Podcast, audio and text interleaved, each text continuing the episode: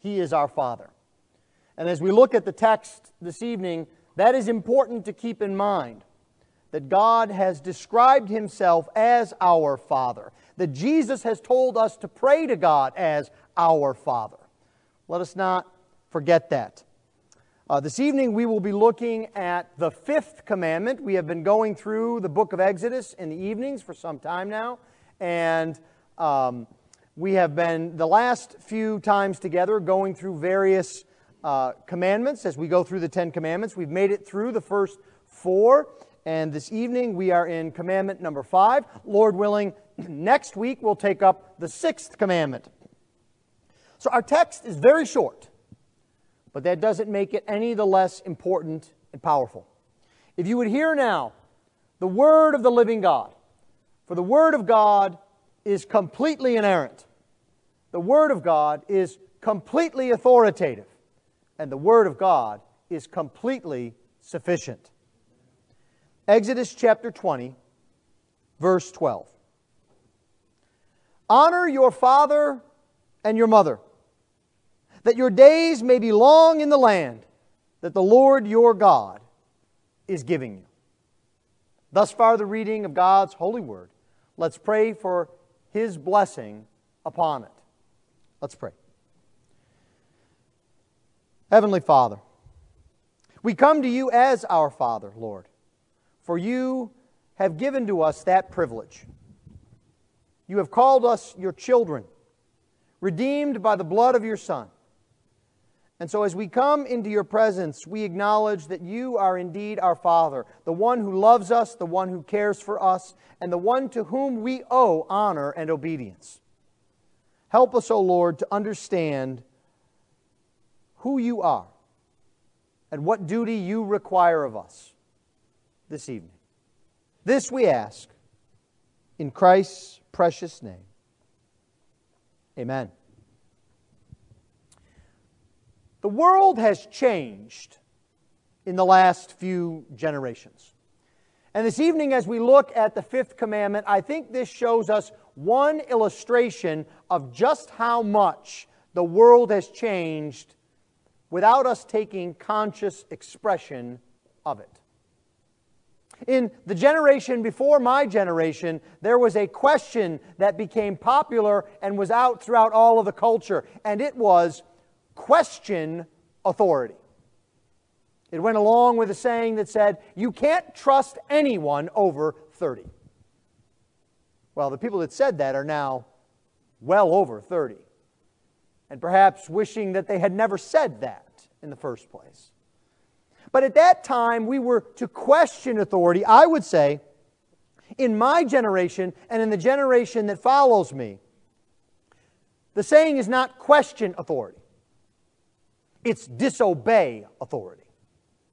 We have come to the point, at least in our country, in our land, where all authority is not only suspect, we are not owed any honor to authority. We are not to obey authority. We are not to think that actually that there even is any good authority. One of the things that has become a part of our culture is a denigration of authority That society is wrong, that structural uh, society and culture is to blame for all of our ills. We blame everything that is wrong in our lives with those who have gone before us. And again, this is a dangerous game because we all grow older. And this year's rebels become next year's those who are rebel, rebelled against. The Bible has a different truth for us in this commandment. The Bible teaches us that we are to honor our father and mother. And in this, as we have been looking at each of these commandments, there is indeed a broadness to the commandment. We are not to interpret it in its most narrow form. We are not to say, well, I have to obey my natural father and my natural mother, but not my boss, but not my adoptive parents, but not those who are in authority over me in government or in the military or in society. No, I want to make it as narrow as possible to avoid the scope of this commandment. The way we should look as Christians at this commandment by faith is as broadly as possible. And we should seek to honor those whom God has placed in authority over us. For after all, there is no authority, the Bible tells us, other than that which is established by God. Even those who are in authority over us and act wickedly have been put in that authority by God, and they will be called to account for their actions. And often, their wickedness in ruling is God's judgment upon us for our lack of faith. Well, this evening we will look at this fifth commandment, and as we have done, we will look at it in a broad scope. First, we will look at the duty of the commandment what the commandment requires of us. And then, second, we'll look at the need for this commandment. Why does God use one of the ten words on this? Why is this one of the Ten Commandments? There is a need for this commandment. And then finally, as we have been doing, we will look at the blessing of this commandment. Because I hope one of the things you have been seeing in our study in the Ten Commandments is that the Ten Commandments are a blessing to us.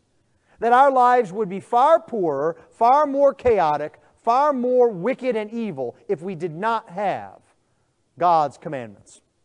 The duty of the commandment, the need for this commandment, and the blessing of this commandment. Let's start by looking at what God is requiring of us.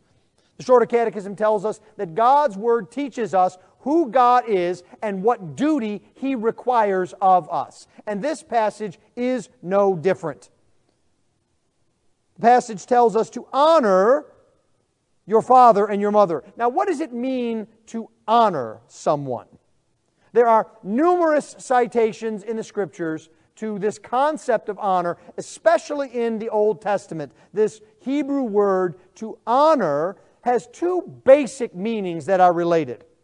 The first is not to think lightly of someone. The word honor actually carries with it a connotation of weight.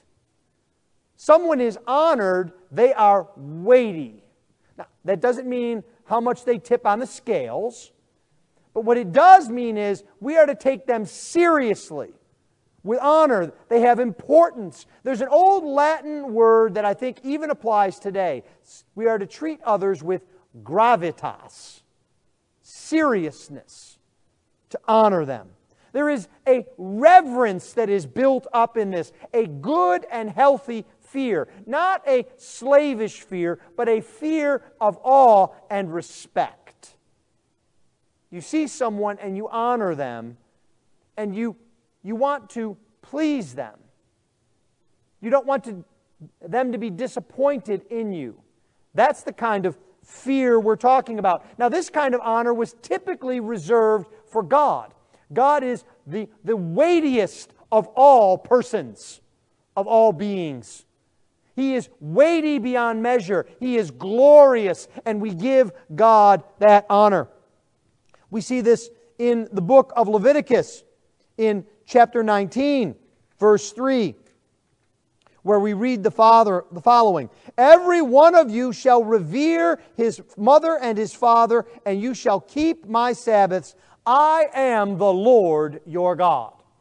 So this commandment is put in the context of the Lord being our God.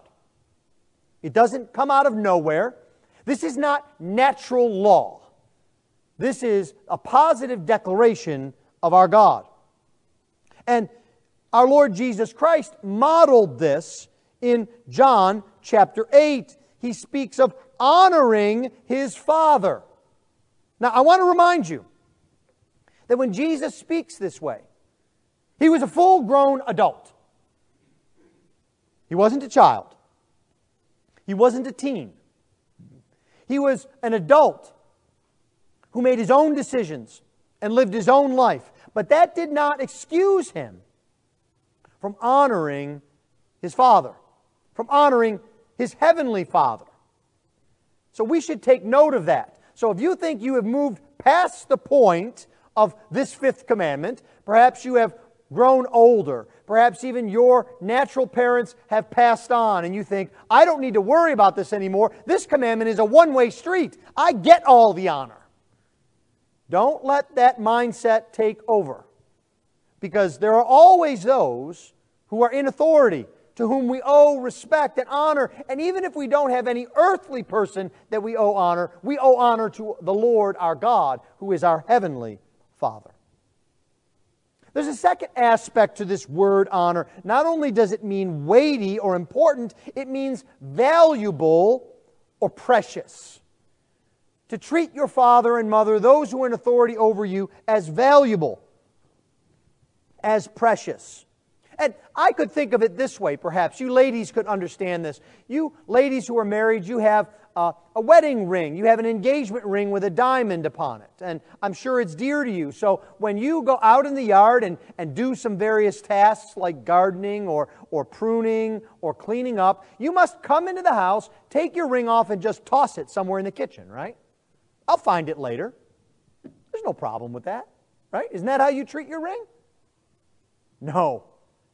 If you're like any lady I've ever met, what you do is you come and you gently take it off and you clean it and you place it in a place that is safe where you know you will find it again because it's valuable to you. You don't treat it lightly, you don't toss it aside. Far too often in our day, we toss aside our parents. Our parents are shunted off. They're not visited in their old age. They're not honored in their old age. In days gone by, aged parents lived in the homes of their children. Now, I'm not saying you've got to take, all of you need to take your parents in, but I am saying that as your parents grow older, you need to treat them with value. They're precious to you. Now, this honor is modeled after the honor that we owe God. God describes himself as our Father for two reasons. The first is so that we can understand our relationship with God because we have human fathers and we can draw an analogy and understand who God is. But I think there's another aspect to, to it that is brought out by this text, and that is that we honor our fathers because they have fatherhood like God is our Father. Our parents are in authority over us. Those in the civil magistrate are in authority over us. Those who are in any aspect of authority over us are, in a sense, delegates of God. And so they are owed the honor, not the same honor, not the exact honor, but a picture, an analogy of honor that we give to God. And so, if you wonder how you should treat your parents, how you should treat those who are in authority over you, this text, this commandment, gives you instructions. This is another positive teaching as to how we are to view God. We view God as our Father, as one whom we honor. And this commandment has an interesting place in the Ten Commandments. We often speak of the first and second tables of the law. And whether it's strictly speaking correct, we think about the first table of the law as those commandments that apply to our relationship with God commandments 1, 2, 3, and 4. And then we think of the second table of the law as those commandments that apply to our relationship with our fellow man 5 through 10. But interestingly enough, this fifth commandment is a sort of a bridge between the two because it does deal with how we are to interact with each other, but it also deals with how we are to interact with God as our Heavenly Father. It gives us instruction. James makes it very clear to us in his third chapter. He says, We ought not, brethren, to with the same tongue bless God and curse man. It's kind of the ancient New Testament equivalent of when someone says, Do you kiss your mother with that mouth? The way you speak. You see, we can't bifurcate our lives. We can't put part of our life in a silo in which we are to be holy and to follow God, and the rest of our life, anything goes. No. the commandment comes to us as a whole person.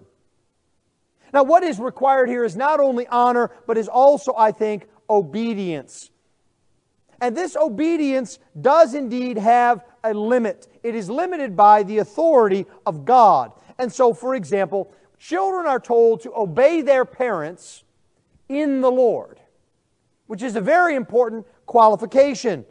Children, obey your parents in all things, for this is well pleasing to the Lord, Paul writes in Colossians chapter 3. And so, it is not a dictatorship, it is not an autocracy. We cannot obey our parents in their calls to us to sin, but we obey them in the Lord. The Lord has given them this authority, and so we are to obey them in this. And that means more than simply when our parents tell us the commands of Scripture. It means when we are under their authority, we obey them in things that would be indifferent. The Bible does not tell you what time to go to bed at night. The Bible doesn't tell you how many vegetables you should eat, not even the book of Daniel. And yet, that's no excuse for us to disobey our parents because simply we can't find that command in the Bible. The command in the Bible for you is here, Exodus chapter 20, verse 12. Obey your parents, honor your parents, as the Bible explains this. Now, it's interesting. John Calvin makes this point in a very pointed way, as he so often does. In his commentary on this passage, he writes the following Immoderate strictness. Now, and if you don't know what immoderate means, it means over the top more than you would expect. Immoderate strictness, moroseness, and even cruelty must be borne so long as mortal man, by wickedly demanding what is not lawful, does not endeavor to rob God of his right. Now, let me see if I can parse that a bit for you. In our language, Calvin is saying even if those who are in authority over you act with overly strict nature, discouragement, depression, even cruelty, so long as they are not robbing God of His honor, we are to obey them. Take that into your next discussion about our elected officials. And if you think John Calvin just didn't understand this, John Calvin had to flee his native land of France because the king wanted to have him killed for preaching the gospel. So this was everyday life for Calvin. This was not theory. You see, it's easy for us, we've said this over and over again, to keep God's commands when we get to set the parameters. I'll honor my parents when they deserve it. I'll obey my father and mother when they're right. No, that's not what the text says. You don't get to put those parameters around God's commandment. When we honor our parents, we not only obey them, but we also care for them. Jesus picks this up in the Gospel of Matthew, chapter 15. In verse 4, he says, For God commanded, honor your father and your mother. And whoever reviles father or mother must surely die. But if you say, If anyone tells his father or mother, What you would have gained from me is given to God, and so he need not honor his father, for the sake of your tradition, you have made void the word of God. Do you see what Jesus is saying here? We are to care for our parents. But if we only have so much resources or funds, and we have to give something to God, and if mom and dad are unable to eat or unable to care for themselves, that's okay because I have to obey God first. I have to honor God first. What Jesus is saying here is you're not honoring God. Because if you really were to honor God, you would care for your parents and fulfill this command that God has given to you. This is what the command tells us to do. But the command also, I think, takes up whom we are to honor. Obviously, the text tells us easily that parents are to be honored. Now, I want you to notice something here from the book of Exodus, from thousands of years ago we are to honor not only father, but mother. Do you see how God, in this instance, makes equal the father and the mother? They are both worthy of honor. Some of our present day egalitarians could take a note from this that God is pro woman, pro mother, pro wife. And he gives women honor in his word. And, and this is, of course, as we've said, true of adult children as well as young children. But again, I think as we look at this command, we ought not just to keep it narrowly to our parents. I think it also goes to those who are in authority over us. And the first thing that we can think about are church leaders, elders, ministers. We see in 2 Kings 2 Elisha giving such honor to Elijah as Elijah is being carried up by the flaming chariot. Elisha looks up to him and he says, My father, my father. And he did everything that Elijah asked him to do. He was prepared for his own ministry by the honor that he gave to his father, Elisha. So it is for us. We are prepared for our life, for our marriages, for our parenting, for our ministry by honoring and obeying those whom God has placed in authority over us. Paul puts it this way in 1 Timothy 5. He says, Let the elders who rule well be considered worthy of double honor, especially those who labor in preaching and teaching. Now, again, this is not a call to autocracy. This is not a call to do everything that church leaders tell you to do, for they must give account to God. One of the most fearful verses in all of the scripture is to pray for your elders, for they must give account for the souls that are under their care. But it's not just leaders that we are to honor. Paul tells us that we are to honor older believers among us. In 1 Timothy 5, verse 1, he writes, Do not rebuke an older man, but encourage him as you would a father younger men as brothers. And so we are to honor those who are in the church. But of course, Paul writes to us in Romans 13 that we are to honor those who are in authority over us in the civil government. Peter tells us that we are to honor the king in his first letter. And so we are to give honor and respect and obedience where it is owed to those who are in authority over us. Now, the scripture does give an important caveat. Peter and John tell us that they must obey God rather than man. And so, if the government tells you that you are not to share the gospel, you are not to honor that government and obey it. Perhaps more practically and to the point, when the government tells you that you must not gather to worship, that worship is illegal, you do not need to honor that pronouncement. Now, again, there are grades of this. So, where there is not an absolute bar to worship, where the government tells us that we must take certain precautions and strictures, your leaders here at the church have followed along with that to show respect and honor to our civil government. If you think that I enjoyed wearing a mask, you're crazy. I don't enjoy sitting every other row and watching people come in late and play kind of a Jenga game to see where they can sit. I don't enjoy not having fellowship meals. But to the extent that I can, in order to obey God, I will also obey my government. Because in doing so, I announce the principle that I'm honoring God. Why do we have this commandment? What's the need for this commandment? Why is it here in the midst of the ten? Well, I think the fifth commandment is deliberately linked with the fourth commandment. You may recall that the fourth commandment was the first positive commandment. It was not a do not, but it was rather a do. And so it is here with the fifth commandment. It, it links our behavior with others to our behavior with God. So, for example, John writes in his first letter, chapter 4, if someone says, I love God, and hates his brother, he is a liar. For he who does not love his brother, whom he has seen, how can he love God, whom he has not seen? And this commandment we have from him that he who loves God must also love his brother also.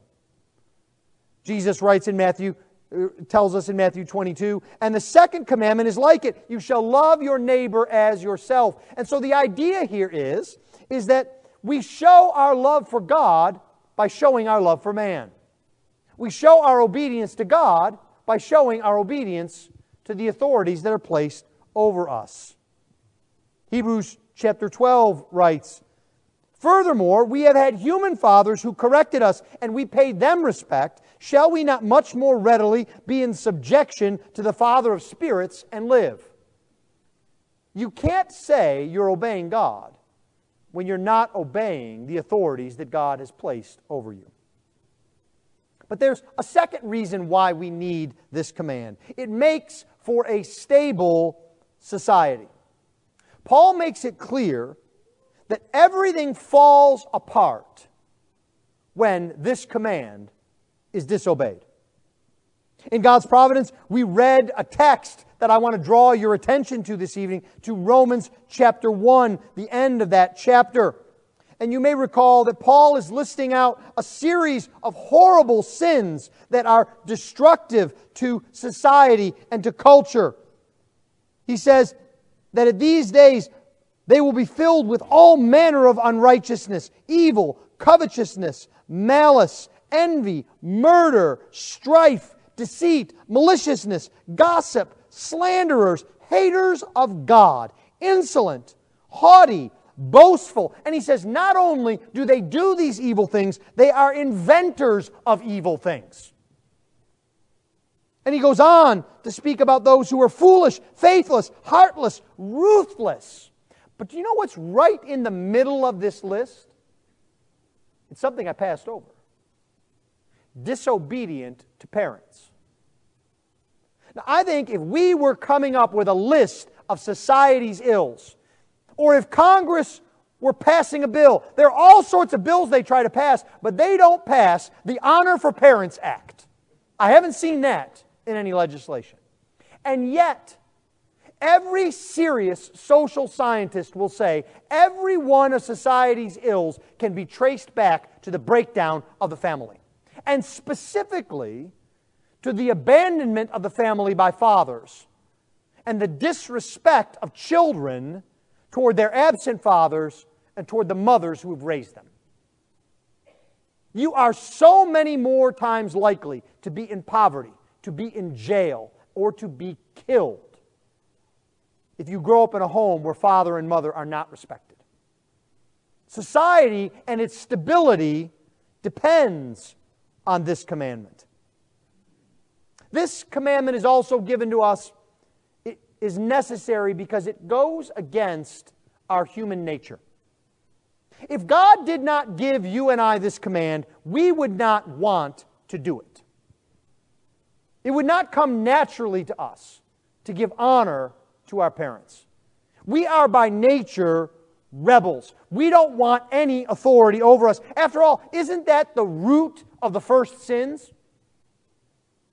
That Satan fell from heaven because he wanted to be God, that Adam sinned and Eve with him because they rebelled against the authority of God. They wanted to be as God. That's bound up in our nature as sinners. And so we need this command. Without it, we would not have a stable society or obey God. Well, finally, there is a blessing to this command. There is a promise that comes with this command. Honor your father and your mother, that your days may be long in the land that the Lord your God is giving you. If the fourth commandment is the first positive command, the fifth commandment is the commandment with a promise. Do you see that? The first, the second, the third, the fourth do not have a promise annexed to them. This commandment does. It is added as a stimulus to us to urge us on to obedience, that we would cheerfully obey, that we would see the grace that God has given to us, and that we would seek to obey Him. And it is a personal blessing that comes to us. When this commandment is repeated in Deuteronomy chapter 5, there is additional language that is found.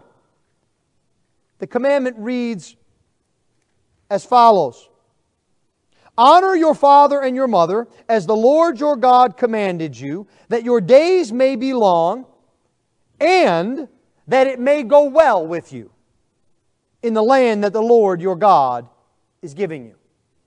Now, this became so important to the Israelites that when they translated the book of Exodus into Greek, the translators actually imported this additional personal promise from Deuteronomy 5 into Exodus 20. The Greek translation of Exodus 20 reads that your days may be long in the land and that it may go well with you. That's how important it was to them. And Paul actually picks this up in Ephesians chapter 6 when he tells us that we are to honor our fathers and our mothers, and we are to do this so that it may go well with us. This commandment is a blessing to us. Now, it's important to understand that this is not some kind of carrot that God sticks before us. As if, if you do this, look at the goody I'll give you. Follow me here, and I'll give you a blessing. No, instead, what God is doing for us is He is pointing out the inseparable connection between obedience and blessing. You cannot have blessing without obedience. And obedience leads to blessing. When we obey the Lord our God, He blesses us because we are walking in the way of life. Every command that God gives to us is for our good. It is so that we may live lives of wholeness and beauty and peace. Now, it's also shown by the severe penalties that we find in God's Word for violating this commandment. Do you find it interesting that over and over again in the Old Testament, that a violation of this command brings about the penalty of death? One would think that that would be applied to, for example, the sixth commandment and murder. Or maybe even the eighth commandment and theft. But no. Over and over again, God's word talks about a severe penalty for disobedience. And this is not just for the normal conditions of killing a parent. No, it's also for striking a parent or even cursing a parent. We see this over and over again in Exodus chapter 20, in Leviticus chapter 20. This is a blessing that God gives to us. But look at the end of verse 12 with me. Honor your father and your mother, that your days may be long in the land that the Lord your God is giving you. Don't let your mind trail off at the end of this command. This is an evangelistic blessing the land which the Lord your God is giving you. This acknowledges the blessing that we have from God, that what we have comes from Him. And the interesting thing is, is that if we think about who is this command primarily addressed to, I think it's primarily addressed to children. Because children have fathers and mothers. And children are to live long in the land that God has given to them. Now, we might say that this could apply to someone who's 85. And they might live a long time.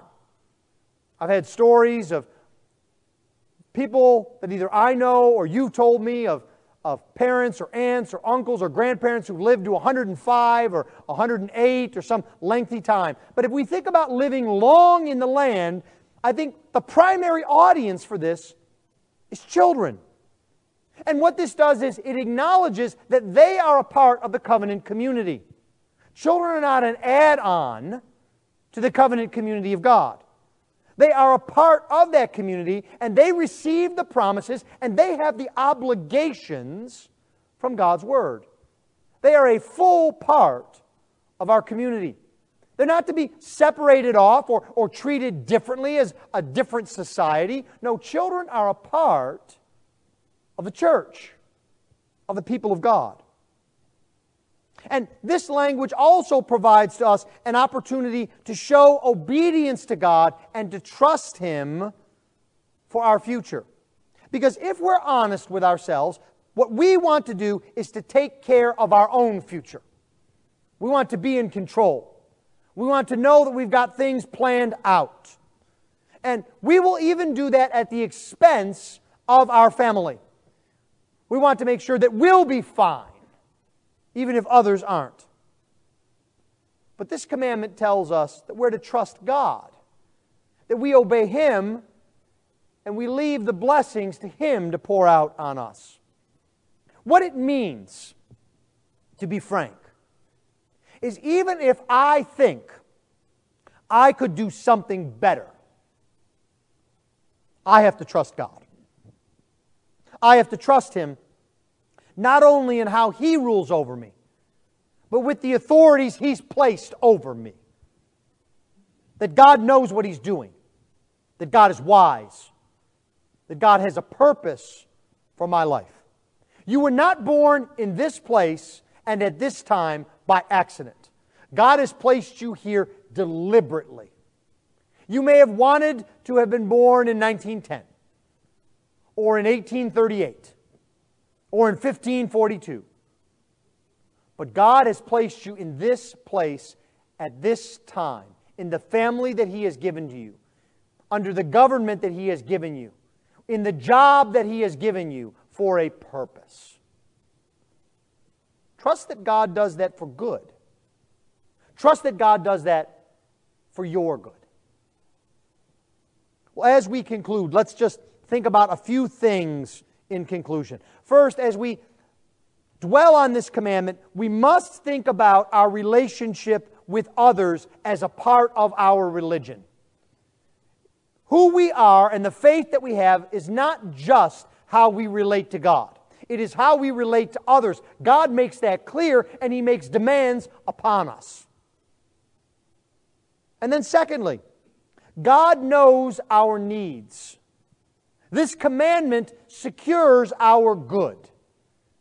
God has given it to us that we may live long and that it may go well with us in the land that God has given to us. And I think most importantly, let us not miss the opportunity that this commandment gives to us. It is an opportunity for us to be like Christ. Because Christ kept this commandment perfectly in thought, word, and action. And so, as we obey this command, we don't do it out of just raw duty. We do it to be like Jesus. Do you want to be more like Jesus today? I hope you do. Do you wonder how you could be more like Jesus today? Well, one of the ways is before you to honor your father and mother, to obey those who are in authority over you. That is a practical way this week that you can be more like Jesus. May God be praised for his commands that he has given to us and the blessings that he showers upon us, for he is indeed worthy. Let's pray.